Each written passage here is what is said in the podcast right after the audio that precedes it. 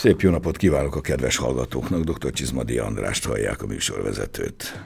Ha azt halljuk, Provence, az átlag embernek mi más jutna eszébe, mint a francia riviera, virágzó levendula mezők, meg esetleg a rozébor. És ez igaz is. De vigyázat, bor szempontból ugyan külön régiónak számít, de földrajzilag és kulturálisan a Dél-Rón is ide tartozik. Borban, északon a Durance folyó a határ, keleten Itália, nyugaton pedig a Rón folyó és annak deltája. Ha átkelünk a Rónon nyugat felé, a földközi tenger partvonala fokozatosan nagy ívben délnek kanyarodik egészen a Piréneusok lábáig, majd azon is túl, de ez már Spanyolország. E partok mentén ugyanaz a csodás mediterrán táj, mint Provence, és mindenütt szőlő, és szőlő, és szőlő. Ez már Languedoc és Roussillon. S bár ez két, mondhatjuk Iker régió, némileg más etnikai és kulturális háttérrel, mégis általában együtt jelennek meg a világ előtt vásárokon, bemutatókon, kóstolókon. Sok a közös is bennük, és együtt a mintegy 300 ezer hektár szőlővel a világ egyik legnagyobb borrégiója. Ezekre a partokra érkezett meg leghamarabb a görög szőlő és borkultúra, még a rómaiak előtt, körülbelül Krisztus előtt 600-tól, amit aztán a rómaiak folytattak, majd az alakuló frank, majd francia királyság tovább folytatott. Ez a három régió az, ami a francia bor köztudatban még ma is érezhetően a midi, azaz a délborait jelenti, ami évszázadokon át az olcsó tömegbort ontotta, mert hogy ez volt a szerepe. A természeti adottságok persze egész Franciaországban talán itt a legtökéletesebbek, különösen komoly vörösborokhoz, már a kezdetektől, és ezt mégsem aknázták ki. Provence csak az 1960-as évektől döntött a minőségre való átállásról. Languedoc-Roussillon pedig csupán a 70-es évek vége, 80-as évek táján indul be, igaz, onnantól nagyon. A legjobb indikátorai a folyamatoknak, hogy igen neves, világhírű borászatok is meglátták benne a lehetőséget a vidékben, hogy csak a két nagy nevű bordóit említsük, Jean-Michel Káz az egyik, akinek Bordóban több satója is van, és a Rothschildok maguk. Ők is megjelentek, mindjárt két birtokot vásároltak, illetve újítottak fel, sőt, hamarosan az USA-ból megérkezik Robert Mondavi is a 2000-es évek elején, és próbálja megvetni lábát, de a kőkemény franciák bizony addig szekírozzák, míg végül felhagy a tervel. Az elmúlt húsz évben az élpincészetek szép nemzetközi sikereket érnek el, de azért a begyökeresedett dogmák csak nagyon lassan kopnak ki a köztudatból. A borban jól tájékozottak már tudják e vidékek értéke, és az árak is lassan kúsznak fölfelé, de még mindig e régió kiváló borait lehet a legracionálisabb árakon megkapni. Ez persze nekünk borívóknak nagyon is jó. Nos ma a Provanci régiót és ezt a sokáig alvó óriást, Languedoc Roussillont igyekszünk bemutatni. Meghívott vendégünkkel, Szik Mátyás, háromszoros magyar szomelé bajnokkal. Tartsanak velünk, szabadítsuk ki a szellemet a francia mediterrán palackokból.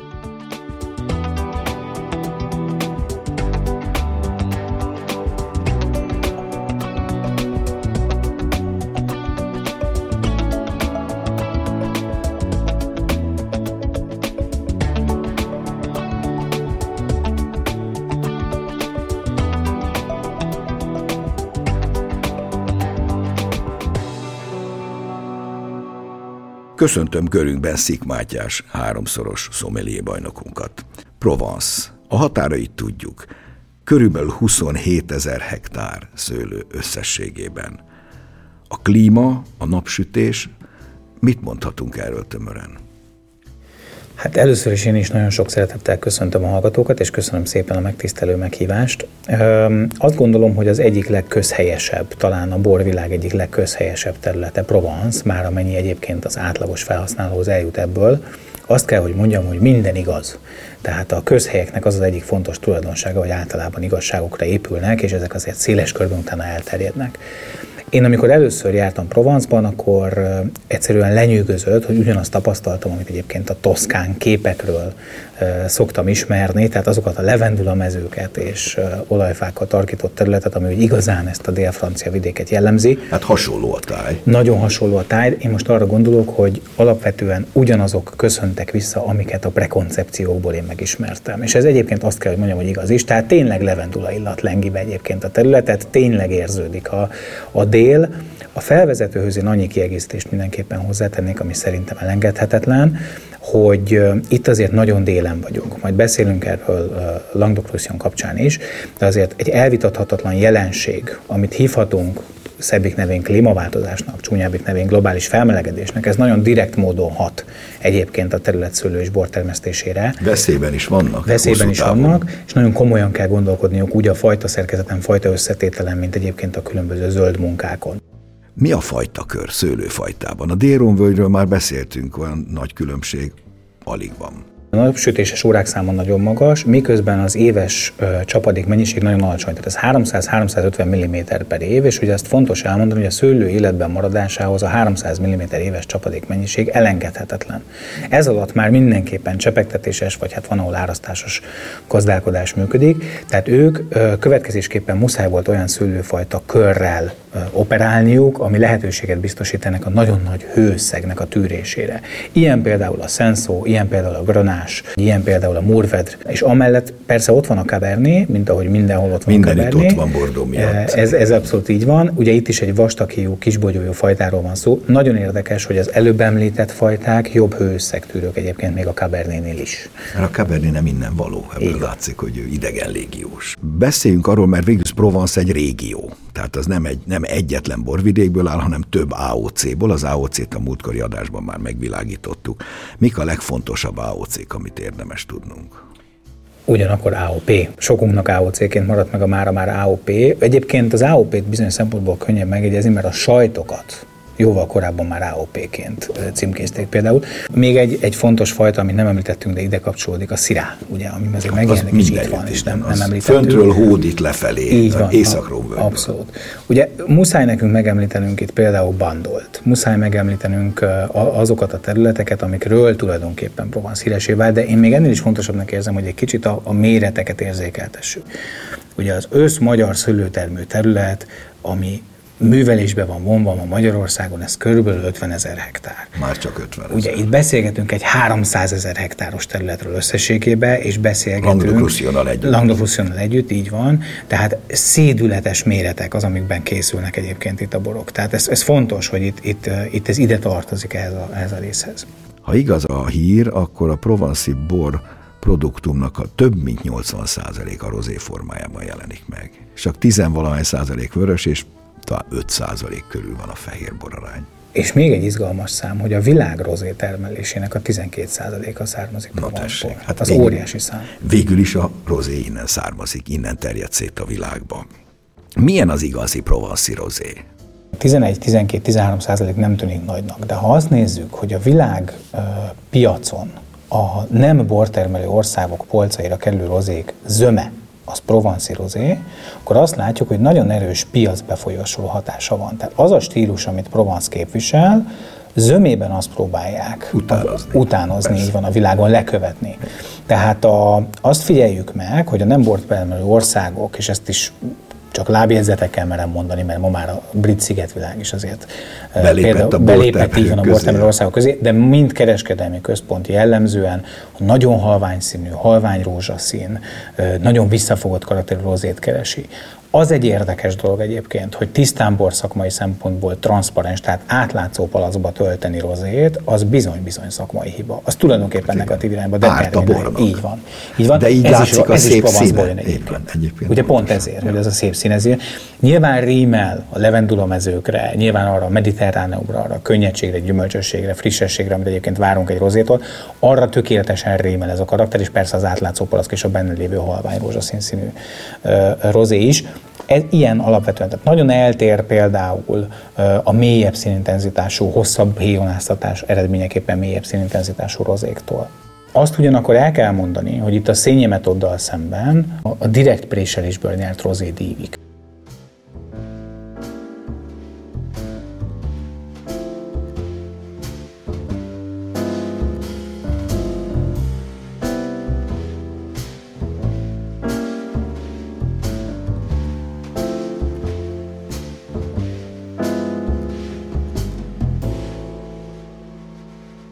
Hallgassunk meg most egy rövid beszélgetést, amelyben Mészáros Gabriela a Provanci és a magyar rozékról beszél. Királyhegyi Zsuzsánának.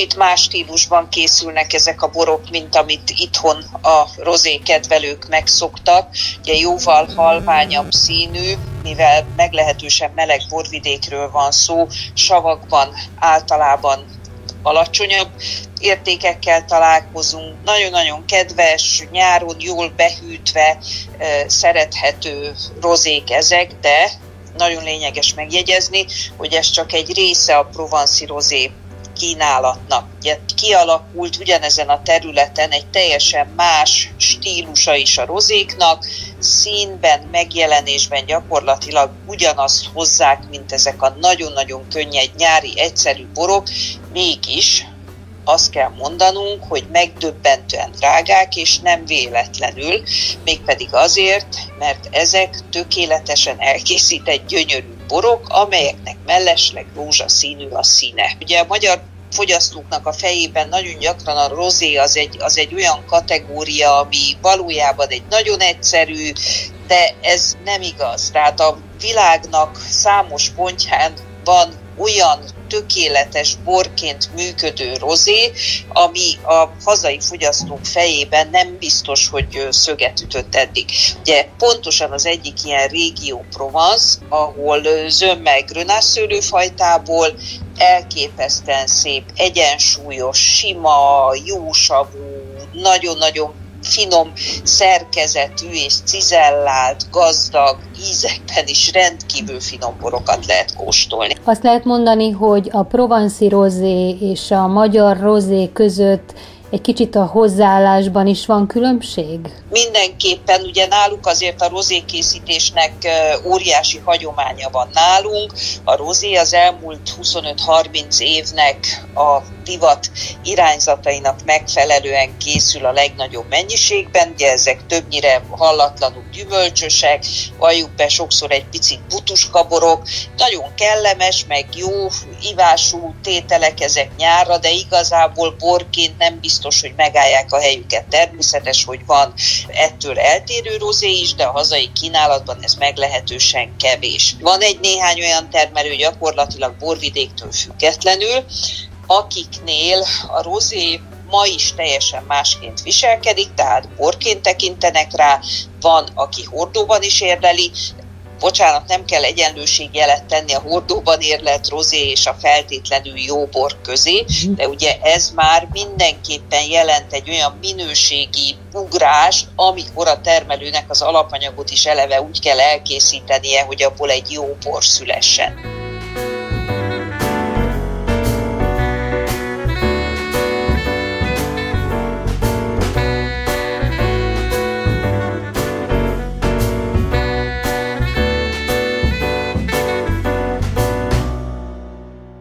Languedoc.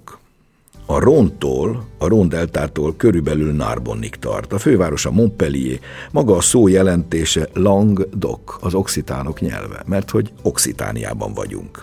A régió számos foltszerűen elhelyezkedő kisebb egységből áll, ez a Coteau du Languedoc, és néhány nagyon egyben lévő AOC vagy AOP-ből. Mátyás, melyiket tartjuk talán a legfontosabb, vagy a legkiemelkedőbbnek ezek közül az AOP közül?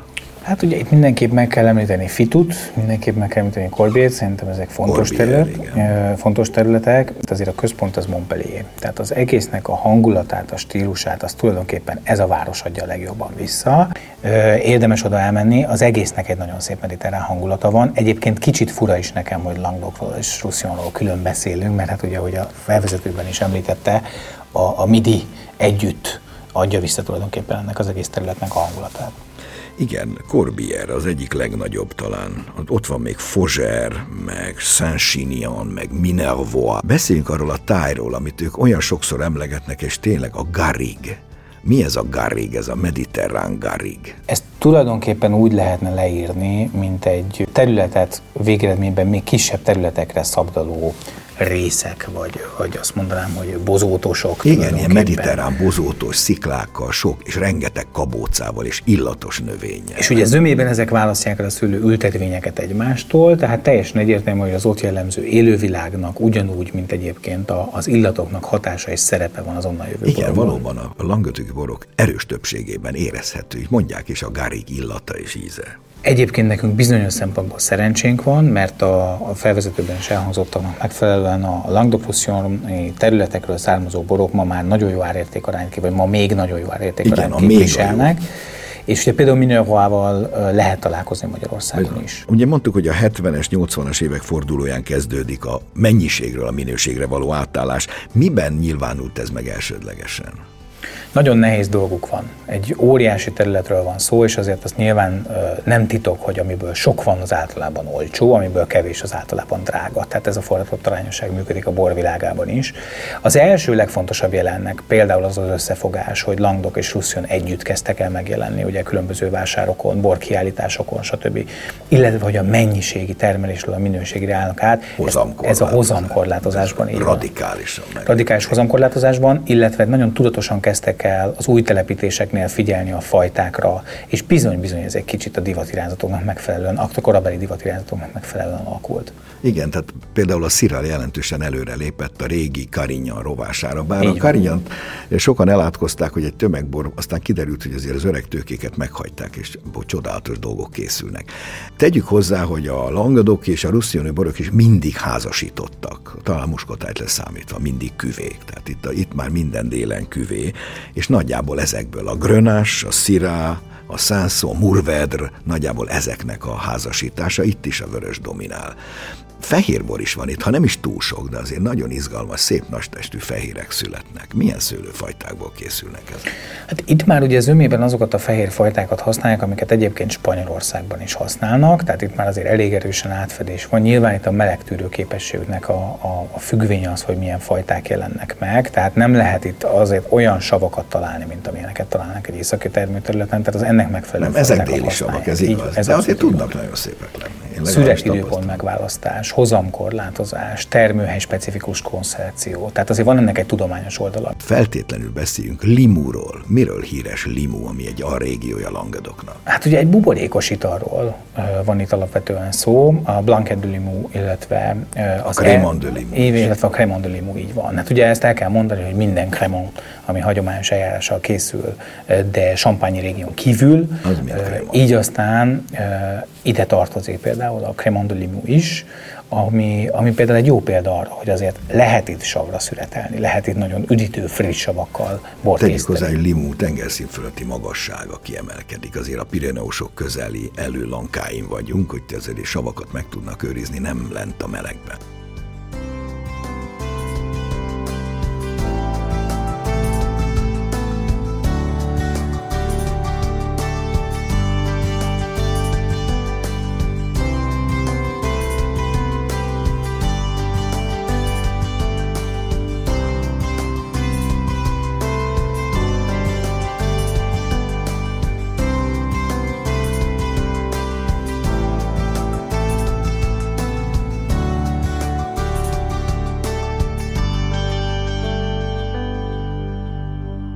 Harangozó Tamás borkereskedő és nagy szakértője a dél-francia boroknak.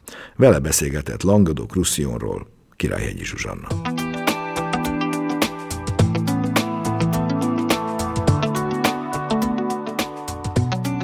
Vannak, akik igazából nem nagyon ismerik Langodokot, még Franciaországon belül sem, mert Bordeaux, Champagne, vagy, vagy Burgundia, vagy Loire völgye jobban ismert. Ez valószínűleg annak köszönhető, hogy Párizshoz közelebb lévén mindegyik egy régóta nagy hírnével rendelkező területnek a borait jobban ismerték az emberek. 30-40 évvel ezelőtti időszakból is tudok olyan pincészeteket, akik ezeknek az előbbi nagy területekhez képest is útmutató példaképek tudtak és lettek is nem egy burgundi pincészetnek is van már testvér vagy saját maga pincészete Langodok régióban. Mindenki jól tudja, hogy a szőlőhöz a, a, a napsütés az, az, egy, az egy pozitív, egy bizonyos mennyiségű mindenképpen egy pozitív hozzáadás és hát Langadokban ugye viszonylag nagyobb a napos napok száma, mint bármelyik Bordó vagy Burgundi vagy, vagy, vagy Champagne-ról beszélve más borrégióhoz képest.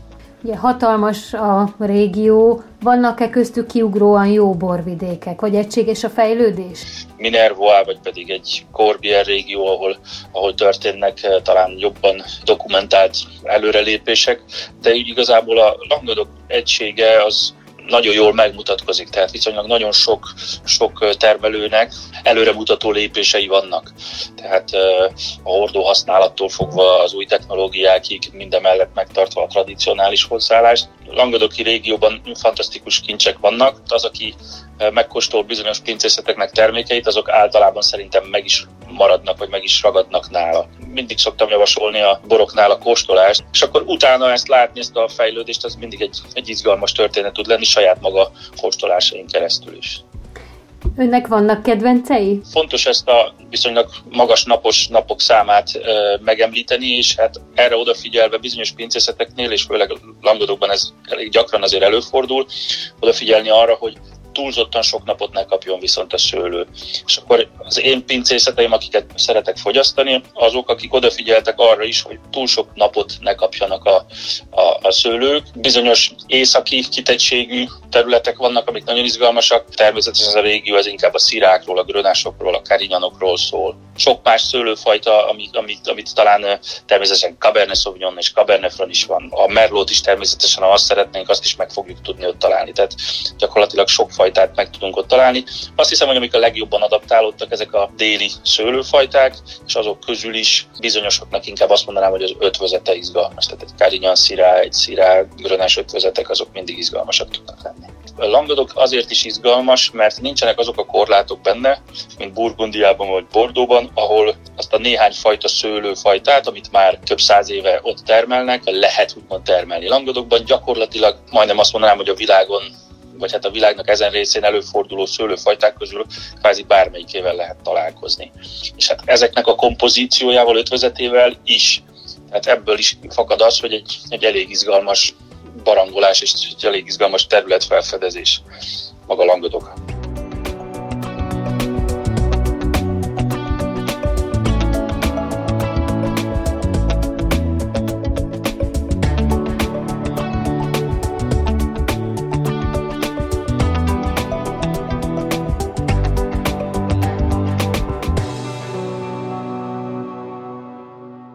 Menjünk egy kicsit délebre. Ha Nárboltól délebre kanyarodunk egészen a spanyol határig, ez már katalán föld, azaz Roussillon.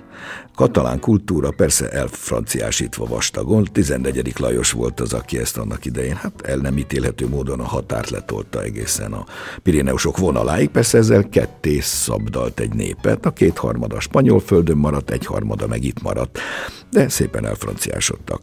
Itt már a Pirineusok elő lankáitól a tengerpart közben folyóvölgyek szabdalják, és a grönás még erősebb helyzetben van. Itt háromszintű szabályozás érvényesül borban. Hát itt ugye a Cotodrusion, illetve a világ kategóriák azok, amiket szélesebb körben ismerünk, és akkor nyilván ezek fölé kerül tulajdonképpen egy, egy besorolás, ami hát a szelektált russzonokat teszi a frontvonalba.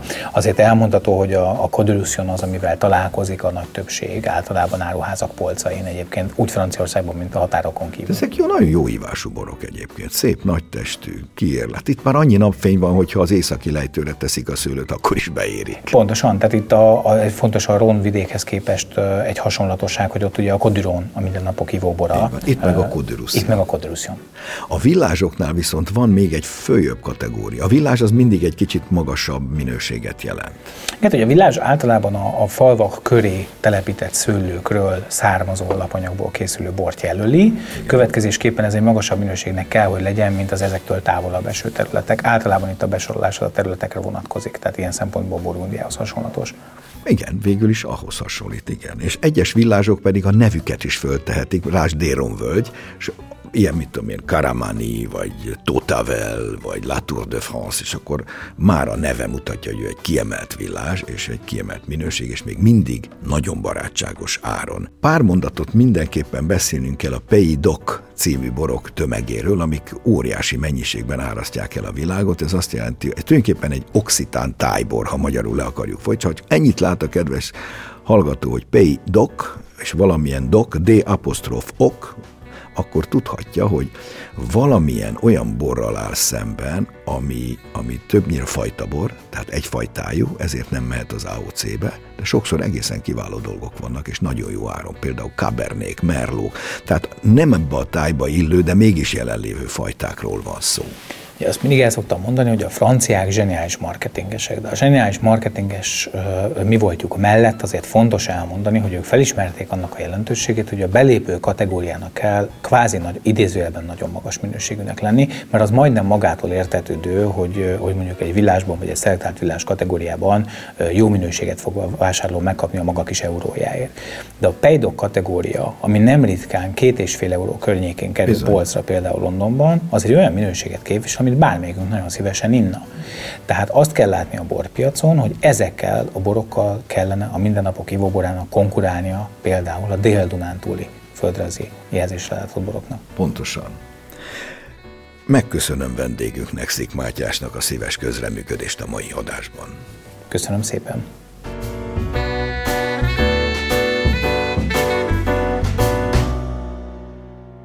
És most hallgassuk meg, mi újság a borok világában. A híreket Vajda Boglárka szemlézi.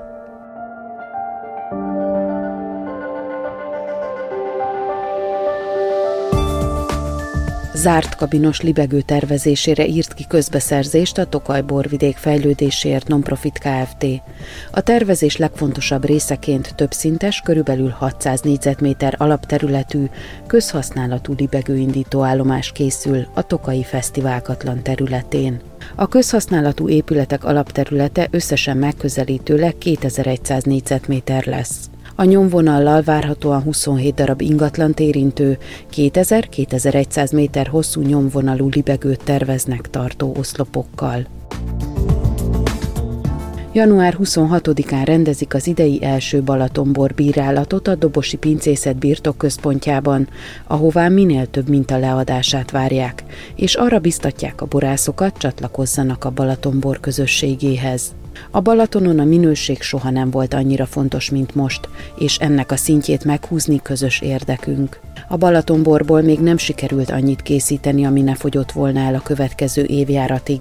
Nálunk is egyre több készül belőle évek óta. 2022-ben az a célunk, hogy még több kisebb és nagyobb pince beálljon a márka mögé, és együtt átlépjük a bűvös 100 ezer palackot az éves Balatonbor mennyiséggel. Mesélt az idei tervekről Dobosi Győző, a Dobosi szőlőbirtok vezetője, aki a Balatoni körben és a Riesling generációban is meghatározó szerepet tölt be.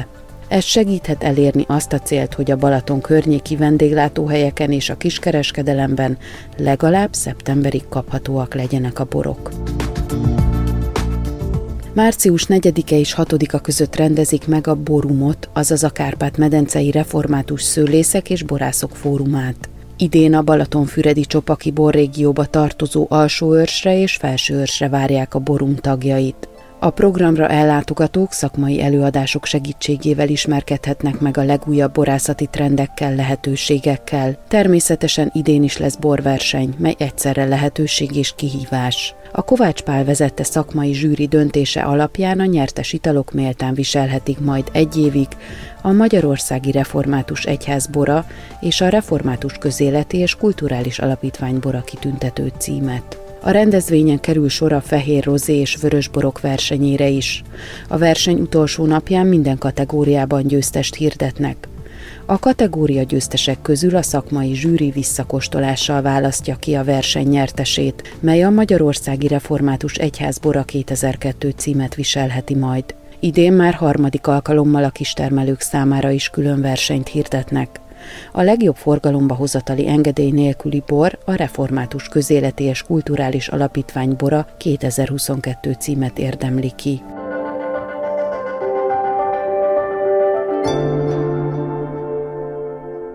A mai műsorunk véget ért. A hangmester Kisik Petra nevében is megköszönöm figyelmüket. Szép napot, jó langadoki borokat kívánok. Dr. Csizmadi Andrást hallották. Mai adásunkat a mediaclick.hu honlapon hallgathatják meg újra. A műsort az MTVA készítette 2022-ben.